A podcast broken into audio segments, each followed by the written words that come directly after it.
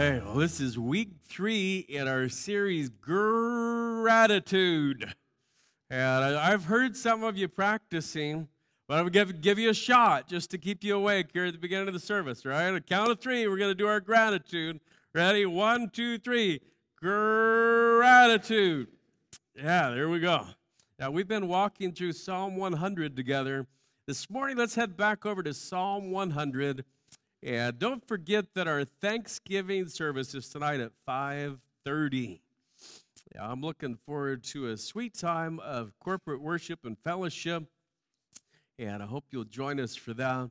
Uh, because of the Thanksgiving holiday, there are no midweek ministries this week, so uh, no Awana youth group or Bible study group, and I love for uh, you to spend some time with your friends and family.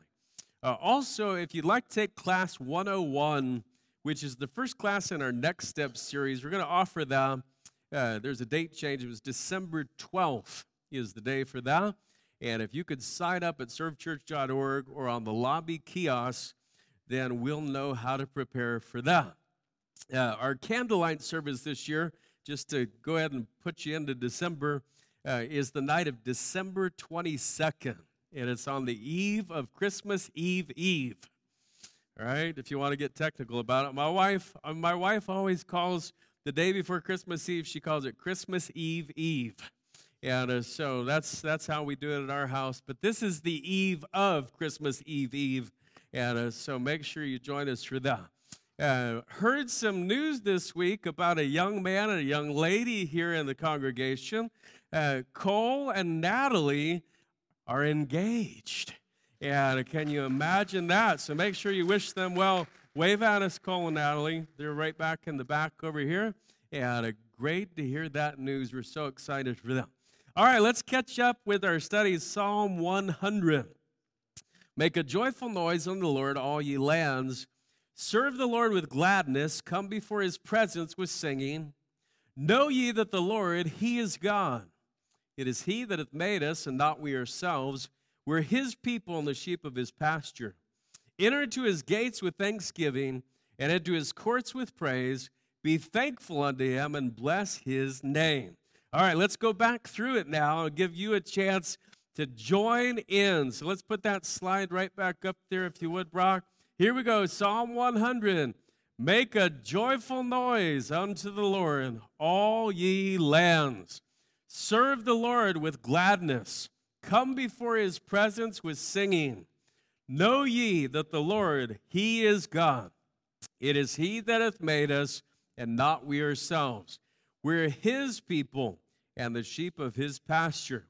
Enter into his gates with thanksgiving and into his courts with praise.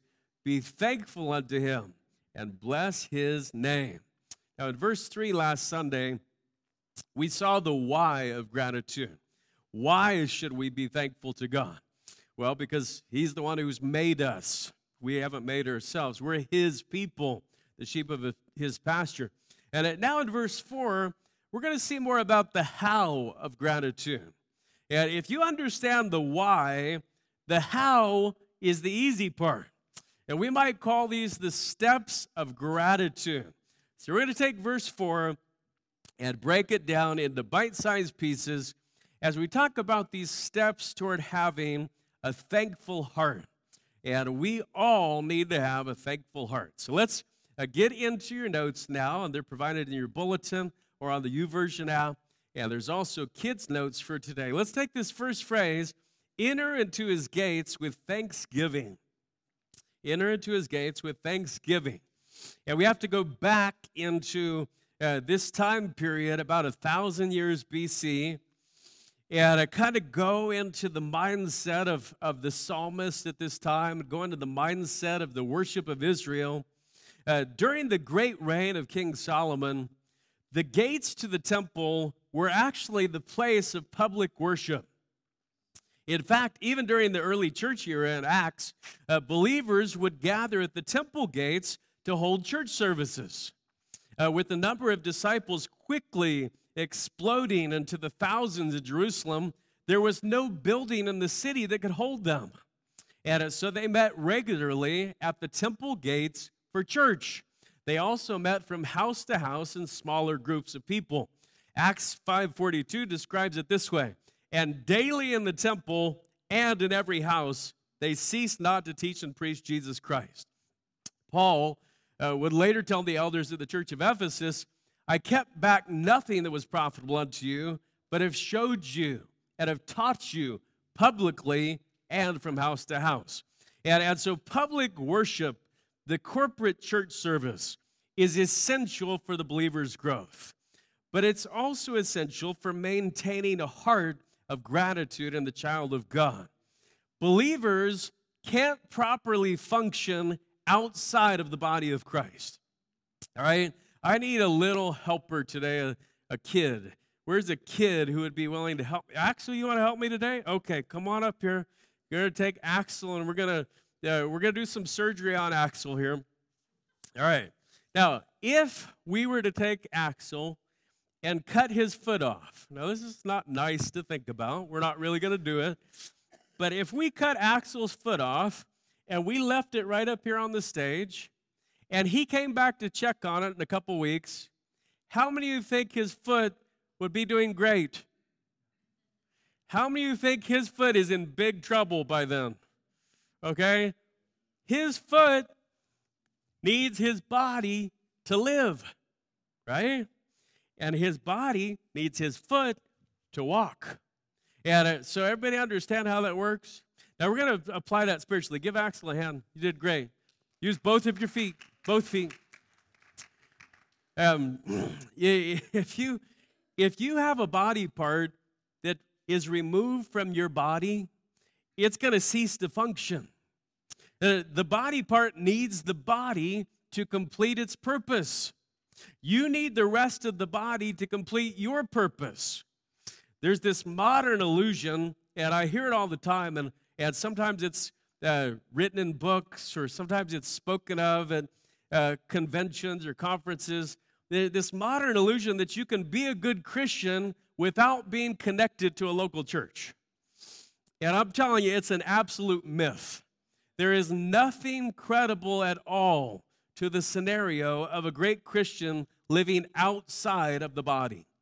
In the New Testament, it was a given that believers were part of a local church from the moment they trusted Christ. Uh, it was an assumption uh, that they were, would be baptized in that body right away. Sheep, uh, net, we talked last week, were the sheep of his pasture. Sheep never do well when they get separated from the flock. They're in constant danger of being attacked by predators. Uh, they're also in danger of becoming immobile from the load of excess wool. Look at this poor sheep in Australia. He's forgotten somehow and lost in the forest at least five years. I think he was a bit shell shocked when he arrived. He couldn't really see because the wool had grown over his eyes. It must have been so incredibly painful. Local chap saw this mammoth moving uh, amongst the trees and had to look twice. And it turned out to be the sheep, so he contacted us to see if we could take the sheep on, which we readily said yes.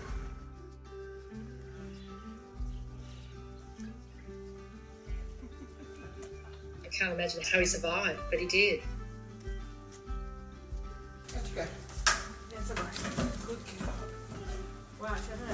Another sheep with him, letting him know everything's okay. Good place to be, old mate. He had over 35 kilos worth of wool on him. That how long. The poor fellow had been out there. We had to get the police off, but we knew that was a huge risk to his health and safety, but leaving it on was a greater risk.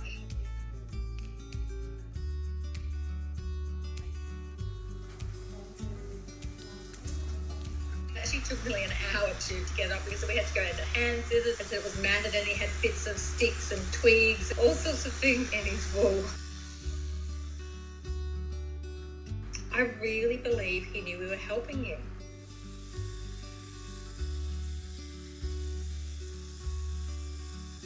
He stood there and let us do it, which was just amazing because he was obviously scared. but he also felt comfort in the, things that we were doing for him.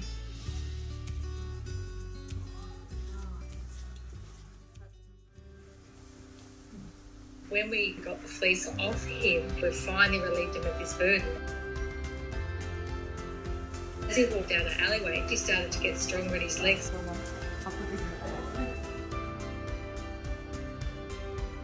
And he had Chloe and Molly there on the other side so they could see each other through the stores. Yeah. That's the best sign. He just stands and looks at us. He is so intelligent. He's got a pretty, a pretty good life now. He's Certainly got more confidence. Baarack has evolved every single day into the wonderful being that he is. We are just so grateful that Baarack came into our world.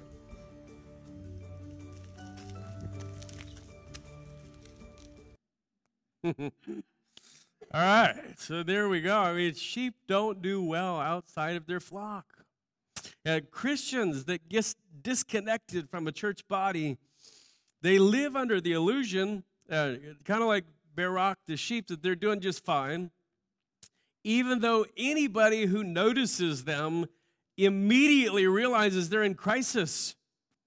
Uh, Christians without a flock tend to be a lot like Baarack, the sheep weighed down with all sorts of dirt and bark from this world, lacking proper nutrition, lacking the shearing that takes place when God's word is declared, lacking the fellowship and accountability of other sheep, lacking the protection and support of the shepherd.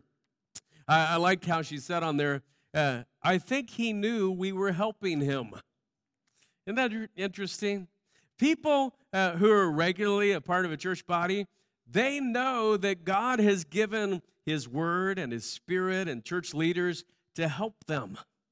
But when you get disconnected from truth, that all of a sudden you, start to be afraid of that. And you don't want help and you push back from it. And you end up looking like, you know, some type of alien walking in a field uh, because you're just so lopsided.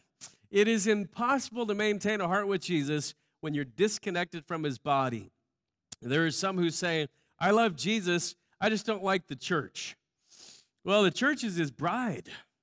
That's like telling somebody, I love you, but I hate your wife, right? It's going to be a difficult relationship. And how are you going to be good friends with somebody like that? And, and so there's a relationship issue here. Entering into his gates with thanksgiving in New Testament times is assembling together with the body of Christ for corporate worship, and there's no substitute for church. Now let's take this next phrase and into his courts with praise. Okay, and into his courts with praise. And uh, this also speaks of the temple experience in Israel. The courts uh, were the furthest point that non Levites or non priests could go.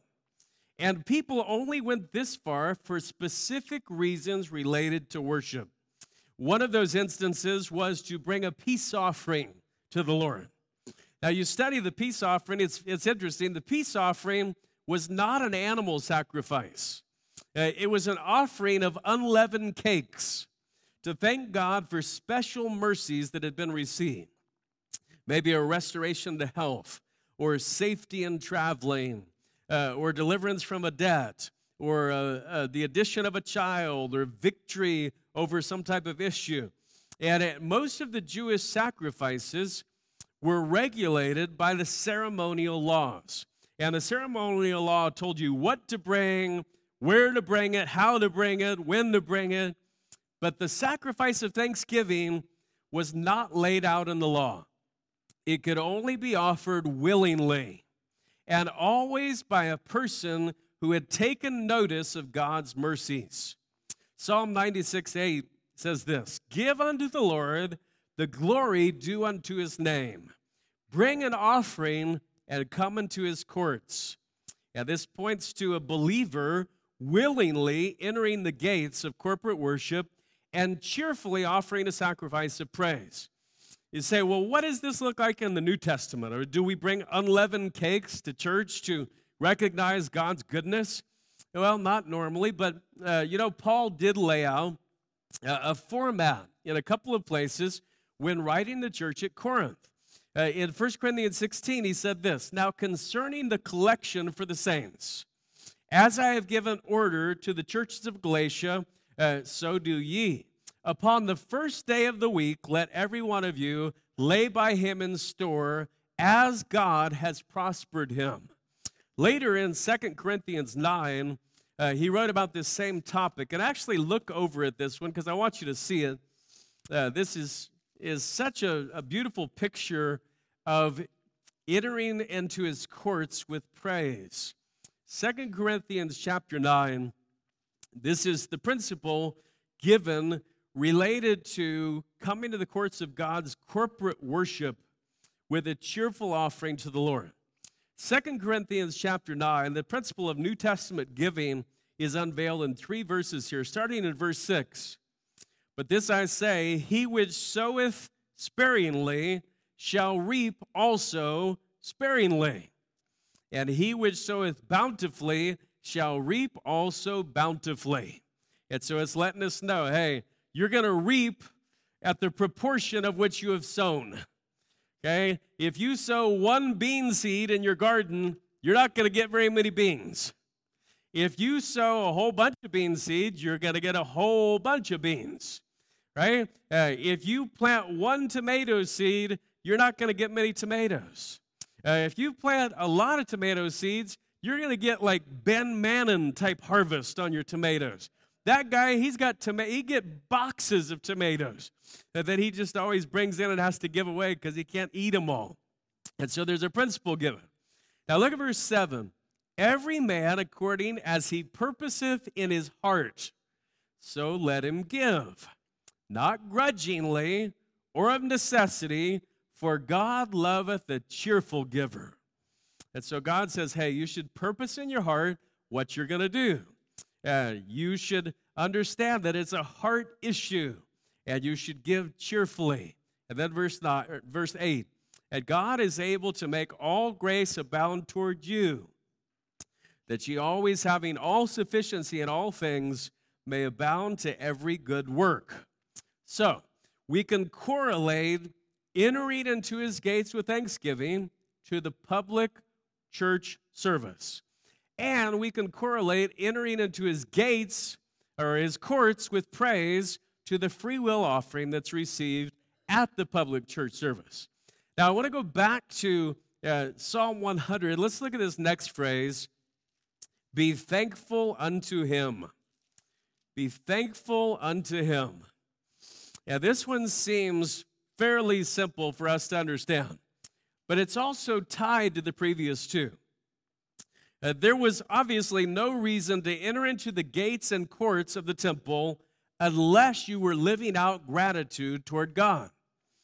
And yet, as Jewish history continued, there were times when temple worship was just a ritual, it was just a family tradition. It was a part of the societal fabric, but it didn't have anything really to do with God. As you read the Old Testament, it's crazy. In Malachi, people were bringing lame sheep to use as sacrifices in the temple. And Jeremiah, the priests were defiling the entire reason for sacrifice because they made it all about themselves instead of about God. When a sheep was on the altar, they would go and look at the sheep and say, Hey, cut this roast off right here. Before we do the sacrifice, I'm going to have this roast right here later. And then they'd flip sheep over. Oh, look, you know what? I like the hind quarter. Let's, let's get that for me. And then they'd offer the sacrifice. And God called them greedy dogs. That's what he called them in Jeremiah. He said they didn't care anything about God's people, they just wanted stuff for themselves. And boy, that's been kind of a, a thing that's been passed down through the ages in religion. Uh, I read about a, a, a millionaire pastor in the Philippines, one of the richest men in the world, actually, uh, associated with religion. He was indicted this week uh, on all sorts of uh, sex trafficking crimes And uh, there are people in the, Philist- uh, the Philistines, the Philippines, who have known that he was a charlatan and a, a really bad guy for a long, long time. But there are millions of people in the Philippines who have followed him. And they don't know any better. And they've given him money and they've enabled him. And there are always times in religion uh, when it happens like it did in the Old Testament, where we go to the building and we do the ritual and we do all these different things that are associated with religion, but it has nothing to do with God. And when we sacrifice, we're supposed to make it all about God and not ourselves. It's possible in 2021 to enter into corporate worship and even bring an offering without truly living out authentic worship to God. It, it appears that missing the whole point of worship can happen to anybody at any point in time. Even in the middle of church services when we're reinforcing the act of worship. Because it comes down to being thankful unto Him for all things and at all times. It comes down to our gratitude rising to God in spite of our circumstances. Uh, we aren't thankful to our blessings. Uh, instead, we're thankful to the God who gives them. Now, when you sit down at the Thanksgiving dinner this week, uh, let's just see how this is going to go. How many of you plan on having a turkey this year at Thanksgiving dinner? Okay, ham. Anybody plan on a ham? Prime rib? Game hen? Crocodile? Tofu turkey? We thought about doing that at our house, but uh, when you sit down to the Thanksgiving dinner, the things probably aren't going to go like this, where you sit down, you know, I'd like to thank Butterball for this delicious turkey. And I'd like to thank Ore-Ida for the mashed potatoes. And I'd like to thank the French's for the fried onions on the green bean casserole. And I'd like to thank Granny Smith for the apples in the pie. And I'd like to thank uh, Kirkland for the whipped topping. No, I don't think it goes like that, does it? Uh, you probably go something more like this Grandma, this was a delicious meal. Thanks for getting up early to work on it so we can enjoy it. Mom, thanks for your hard work on the meal. Aunt Gladys, thanks for providing such a nice spread for the Thanksgiving meal. Uh, look, we don't thank the products, we thank the producer. That's easy for us to get. But you know, when it comes to blessings, sometimes we miss this same point. There are no blessings without the blesser. There are no gifts without the giver. And, and so in Psalm 100, we get this, this principle be thankful unto Him. Be thankful unto Him.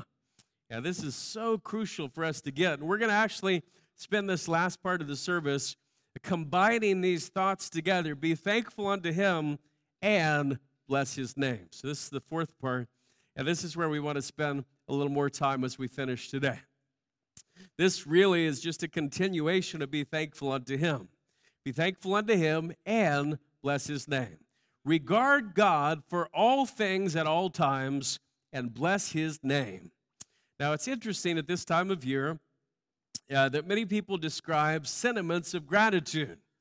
It could be at the office, uh, it could be at the Thanksgiving dinner, it could be at church. We're doing it here where we put the leaves up and kids say what they're thankful for. And did you hear what they were thankful for? Toys, right? thankful for toys. Uh, thankful for, you know, whatever these things are. Uh, we sometimes practice gratitude, thanksgiving, offering of sentiments of gratitude. And yet, there are many people who do it without ascribing honor to the name of God. And, and so we're asking, well, what are you thankful for? And it's a good question to ask. Tonight, we're going to have some testimonies of thankfulness. And, and one of the songs that we're going to sing tonight is an old song called Count Your Blessings. Name them one by one.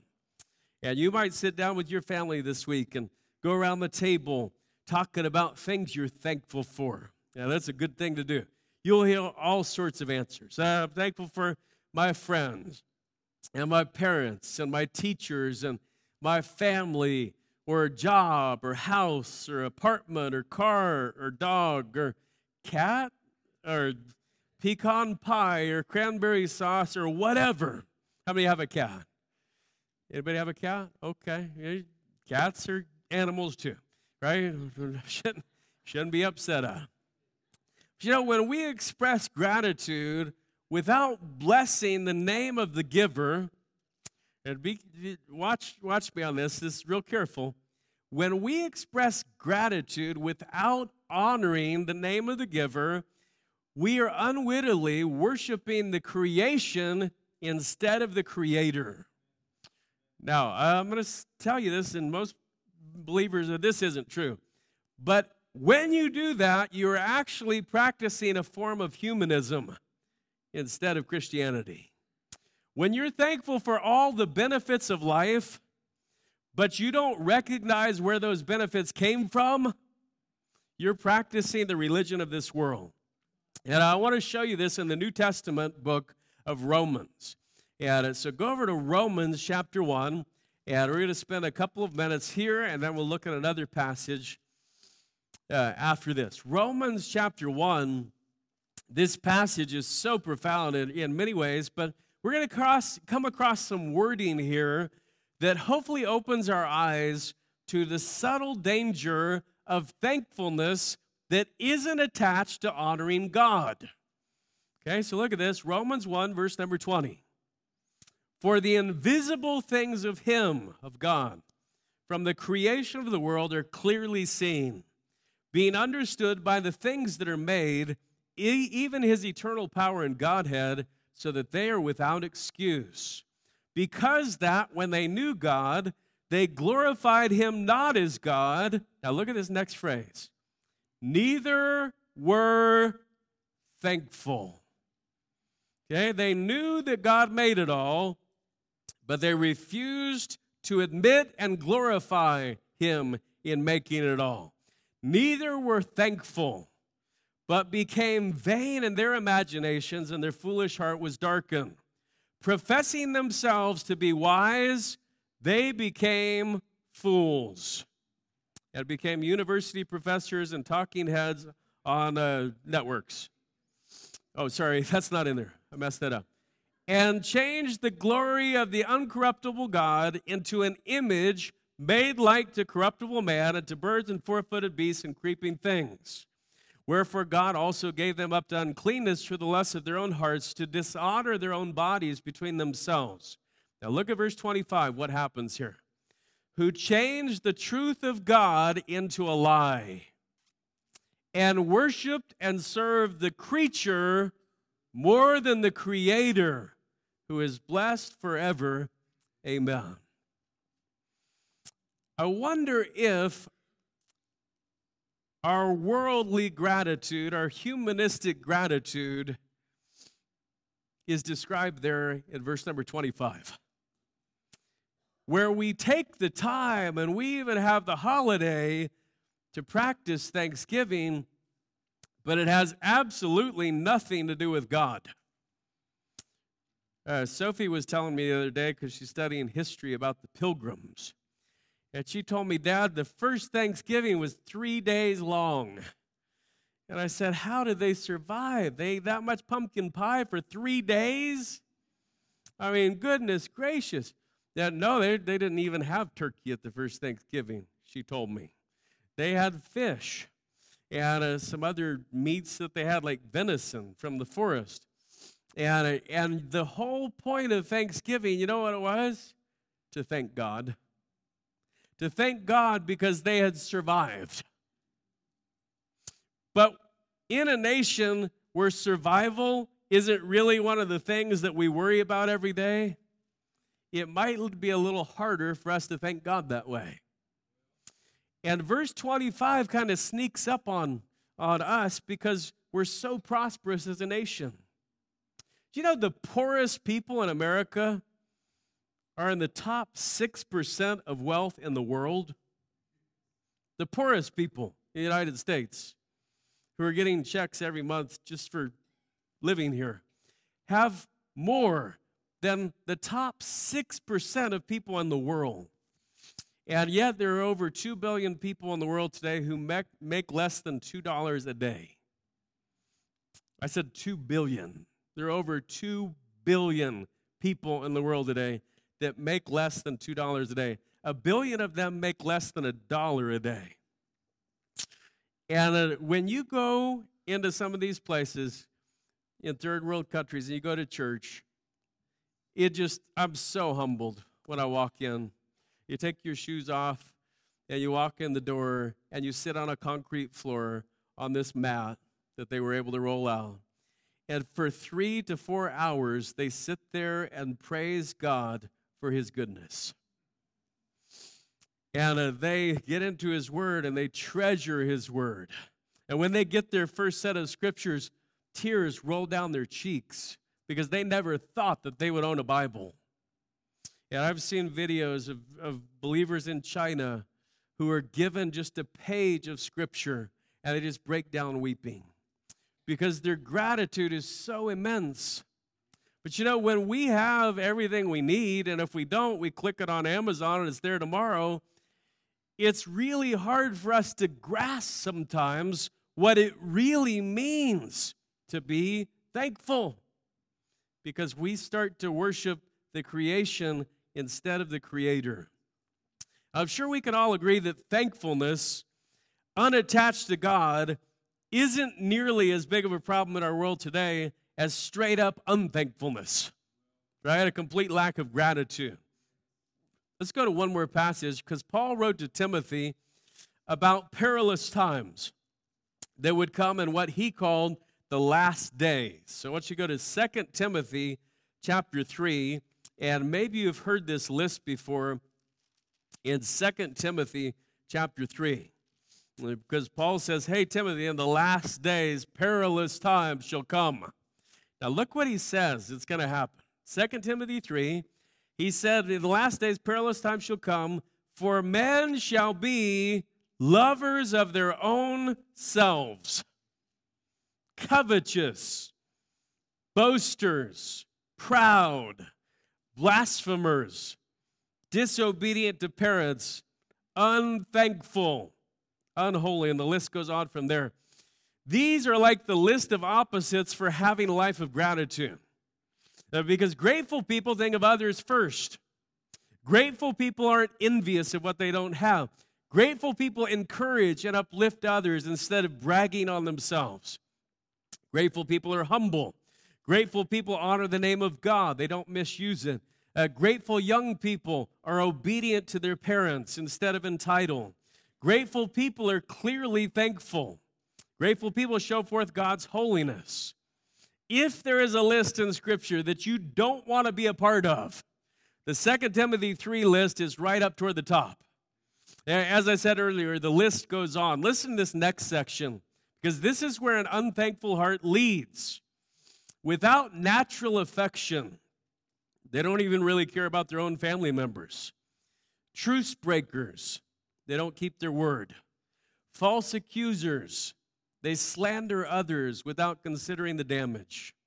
Incontinent, I'm pretty sure that means lacking control. Fierce, merciless, or savage, despisers of those that are good. They're actually hostile to those who honor God with their lives, somehow thinking this will prove that they don't need God. Traitors, or betrayers, backstabbers, heady, in other words, stubborn, high minded. They're blinded by their own pride. They can't see their own faults. Now, listen to these last two because this goes back to wanting God's benefits without wanting God. This is so profound. Look what it says lovers of pleasure more than lovers of God. Now, what are they saying? God we want all the gifts, we want all the good things. We just don't want you.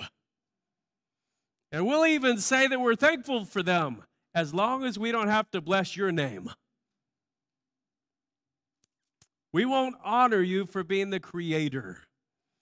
And what does this produce? Verse 5 having a form of godliness, but denying the power thereof.